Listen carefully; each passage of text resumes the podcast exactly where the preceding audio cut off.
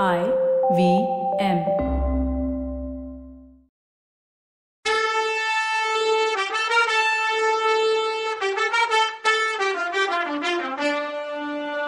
வணக்கங்க. நான் கவிதா பேசுறேன். வெல்கம் டு கதை பாட்காஸ்டின் பொன்னியின் செல்வன் இது எபிசோட் நம்பர் நூத்தி முப்பத்தி எட்டு. எனக்கு பதிலா நண்பா நீயே போய் நந்தினிய பார்த்து எல்லா உண்மையும் சொல்லிட்டா என்னன்னு வல்லவனை பார்த்து கேட்டாரு கரிகாலர். அதுக்கு வல்லவன் இளவரசே நான் சொன்ன இளையராணிக்கு நம்பிக்கை வராது. ஒரு தடவை நான் அவங்கள ஏமாத்திட்டு தப்பிச்சுட்டு போயிருக்கேன் வேற. அதனால இது ஏதோ சதின்னு நினைப்பாங்களே தவிர நல்லதா எடுத்துப்பாங்கன்னு எனக்கு தோணலன்னா. ஆனா நான் நந்தினியை எப்படி பார்த்து பேசுறது? அவ அந்த புறத்துல எல்லாம் இருக்கான்னாரு கரிகாலர் இளவரசே மணிமேகலை அதுக்கு ஹெல்ப் பண்ணுவா. நான் பண்ண சொல்றேன்னா. எப்படி?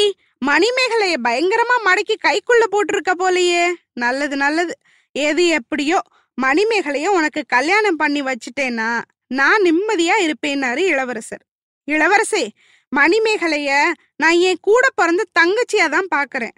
அவளுக்கு இன்னும் நல்ல அதிர்ஷ்டம் வரும்னு எதிர்பார்க்கறேன்னா வல்லவன். என்ன சொல்றேன்னாரு கரிகாலர். புரியலையா? சோழ நாட்டோட பட்டத்து இளவரசர் மனசுல மணிமேகலைக்கு இடம் இருக்கும்னு ஒரு சந்தேகம். கொஞ்சம் முன்னாடி அவளை பத்தி ஒரு மாதிரி பேசி பார்த்தேன். உங்க மனசுல என்ன இருக்குன்னு தெரிஞ்சுக்கத்தான் அப்படி சொன்னேன். குந்தவை ஒருத்திய தவிர இந்த உலகத்துல பிறந்த எந்த பொண்ணும் மணிமேகலையோட அறிவுலையோ குணத்திலையோ ஈடாக மாட்டாங்க. நீங்க மட்டும் அவளை கல்யாணம் பண்ணிக்கிட்டீங்கன்னா நம்ம தொல்லை எல்லாம் காணா போயிடும். சம்புவரையரும் கந்தமாறனும் நம்மளோட சேர்ந்துடுவாங்க. பழுவேட்டரையர்கள் அப்புறம் தனியா நிக்க வேண்டியதுதான். இளையராணிக்கு அப்புறம் ஒரு பவரும் இல்லாம போயிடும். மதுராந்தகர் பட்டங்கிற பேச்சையே எடுக்க மாட்டாரு. சிற்றரசர்களோட சூழ்ச்சியும் பாண்டிய நாட்டு ஆபத்துதவிகளோட சதியையும் ஒரே அடியா இல்லாம பண்ணிடலான்னா? எல்லாம் கரெக்டு தான் தம்பி. ஆனா கடம்பூருக்கு நான் கல்யாணம் பண்றதுக்காக வரல. ஏதோ பெரிய ஆபத்து எனக்கு வரப்போகுதுன்னு என் உள் மனசு எனக்கு சொல்லிக்கிட்டே இருக்கு. நான் சொல்றத கேட்டுக்கோ. பழுவேட்டரையர் தஞ்சாவூருக்கு போயிட்டு திரும்பி வரும்போது ஒரு பெரிய படையோட வரப்போறார். பாத்துக்கோன்னாரு. இளவரசே அப்படின்னா நாமளும் திருக்கோவிலூர் அரசருக்கு சொல்லி அனுப்பி படை திரட்டிட்டு வர சொன்னா என்ன? எதுக்கும் முன் ஜாக்கிரதையோட இருக்கிறது நல்லதில்லன்னா. நானும் அதை பத்தி தான் யோசிச்சுட்டு இருக்கேன் வல்லவா. ஒரு நேரம் நினைச்சா இந்த ஃபுல் கடம்பூர் அரண்மனையவே தர மட்டமாக்கி இதுல சதிக்கூட்டம் போட்ட நண்டு சிண்டு எல்லாத்தையும் புடிச்சு கழுவுல ஏத்துனா என்னன்னு தோணுது. என் அப்பாவுக்காக கோவத்தை அடக்கிக்கிறேன். அவரை மட்டும் நீ காஞ்சிபுரத்துக்கு கூட்டிட்டு வந்திருந்தான்னு சொல்ல வந்தாரு. அதுக்குள்ள வல்லவன் எங்க? அவர்கிட்ட ஓலையை கொடுக்கறதுக்கே தலையால தண்ணி குடிக்க வேண்டியதாயிடுச்சுன்னா. ஆமா சக்கரவர்த்தி இந்த பழுவேட்டரையர்கள் கிட்ட நல்லா ஆப்ட்டுக்கிட்டாரு. நான் என்ன பெத்தவங்களுக்கு பொன் மாளிகை கட்டி வச்சா அதுல வவ்வால் எல்லாம் குடியிருக்கு. இப்போ நான் உயிரோட இருக்கும்போதே அவங்கள அந்த பொன் மாளிகையில வரவேற்கிற பாக்கியம் எனக்கு கிடைக்குமோ என்னவோ தெரியல. போக போக இந்த ஊரை விட்டு உயிரோட போவேன் நான் சந்தேகமா இருக்குன்னாரு. இளவரசே நீங்க இப்படி பேச பேச மலைமான் தாத்தாவை படையோட வர சொல்றது ரொம்ப அர்ஜென்ட்னு தோணுதுன்னா வல்லவன். அந்த விஷயத்துக்கு உன்னை அனுப்பலாமான்னு இருக்கேன்னாரு அவரு. ஐயோ இளவரசே மன்னிச்சுக்கோங்க. உங்களை விட்டுட்டு ஒரு செகண்ட் கூட பிரியக்கூடாதுன்னு உங்க தங்கச்சி சொல்லியிருக்காங்கல்ல?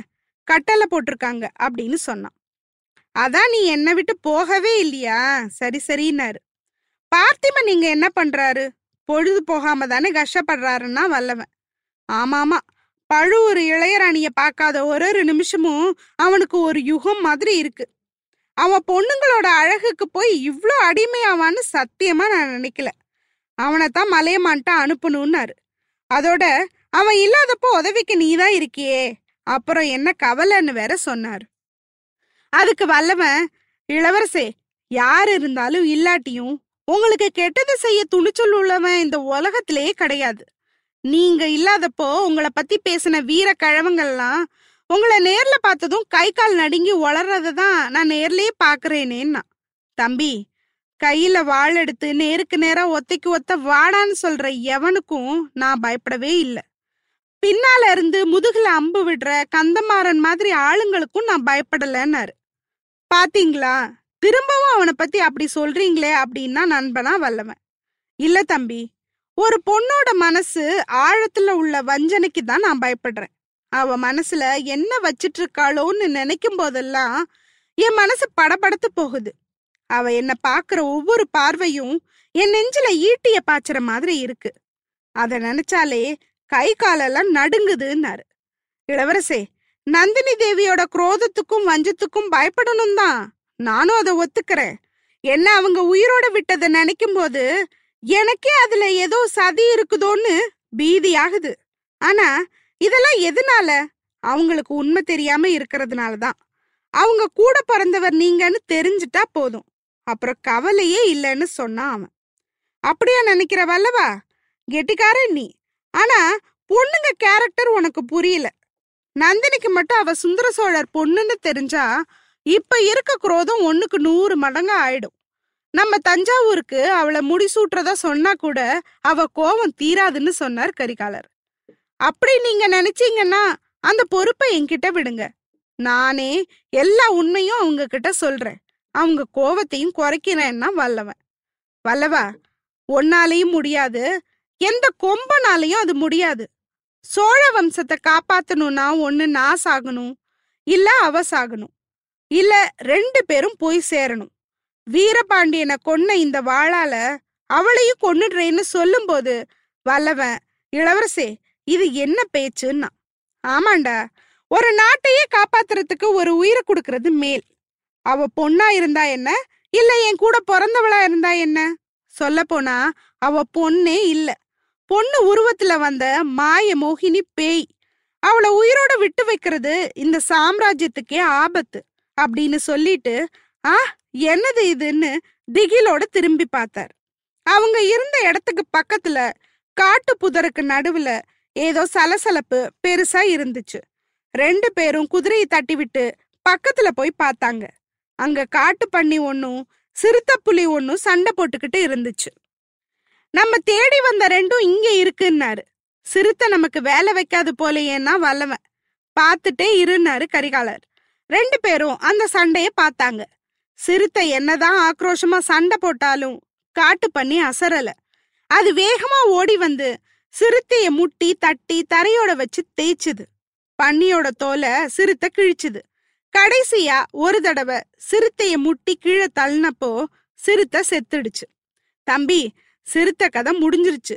பன்னிக்கு இனி டார்கெட்ட நம்ம தான் ரெடியா இருந்தாரு கரிகாலர். வில்லுல அம்ப பூட்டி விட்டாரு. அம்பு போய் பன்னியோட கழுத்துல பாஞ்சுது. பன்னி இவங்கள திரும்பி பார்த்துச்சு. குதிரையையும் அது மேல இருந்தவங்களையும் கவனிச்சுது. அப்புறம் சிறுத்தைய பார்த்துச்சு. அப்புறம் இவங்க குதிரைய பார்த்து மூர்க்கமா பாஞ்சுது. கரிகாலர் இன்னொரு அம்ப பூட்டி அனுப்புறதுக்கெல்லாம் அவகாசமே கொடுக்கல அது. அதுக்குள்ள கரிகாலர் குதிரைய தாக்கிடுச்சு. அதுல அடிப்பட்ட குதிரையோட ஒரு கால் மரவேறு ஒண்ணுல மாட்டிக்கிச்சு. தடுமாறி கீழே விழுந்துச்சு. அதுக்கு அடியில கரிகாலர் மாட்டிக்கிட்டார். பண்ணி கொஞ்சம் பின்னாடி போய் மறுபடியும் தரையில கிடந்த குதிரை கிட்ட பாஞ்சது. அப்பதான் இளவரசர் எவ்வளவு பெரிய ஆபத்துல இருக்காருன்னு வல்லவனுக்கு புரிஞ்சுது. கண்ணை மூடி திறக்கிற நேரத்துல பன்னி மேல வேலை குத்துனான். அது லேசா மேல தோலை மட்டும் குத்துனுச்சு. அது உடம்ப ஒரு குலுக்கு குலுக்கிட்டு திரும்பி ஓடிடுச்சு. அந்த வேகத்துல அவன் புடிச்சிருந்த வேல் புடி நழுவி கீழே விழுந்துடுச்சு. பன்னி இப்போ வல்லவன் பக்கம் திரும்பிச்சு. அது போட்ட போட அவனோட குதிரையால தாங்க முடியல. கையில வேலும் இல்ல. இளவரசர் வேற கீழே கிடக்கார். அவரால வெளியில வர முடியல. அப்படியே குதிரை மேல ஏறி நின்னு ஒரு மரத்து மேல ஏறிக்கிட்டா தப்பிக்கலாம். ச்சே கடைசியில இப்படி ஒரு காட்டு பண்ணிக்கிட்டையா மாட்டணும்னு நினைச்சான் வல்லவன். டக்குன்னு ஒரு மரத்தை புடிச்சு கிளமேல ஏறி உட்காந்துட்டான் அதே நேரம் அவன் குதிரைய பண்ணி முட்டி தள்ள ட்ரை பண்ணுச்சு. குதிரை கீழே விழாம தடுமாறி நகர்ந்து ஓடுச்சு. கீழே கிடந்த கரிகாலருக்கும் மரத்து மேல இருந்த வல்லவனுக்கும் இடையில பண்ணி நின்னு ரெண்டு பேரையும் மாறி மாறி பார்த்துச்சு. அது யார போட்டு தள்ளலான்னு யோசிக்கிற நேரத்துல வல்லவனும் யோசிச்சான். தலைவர் கீழே கிடக்குறாரு. வெளியில வந்தா கூட பண்ணியை சமாளிக்கிறது கஷ்டம். உடனே வில்ல வளைக்கவும் முடியாது.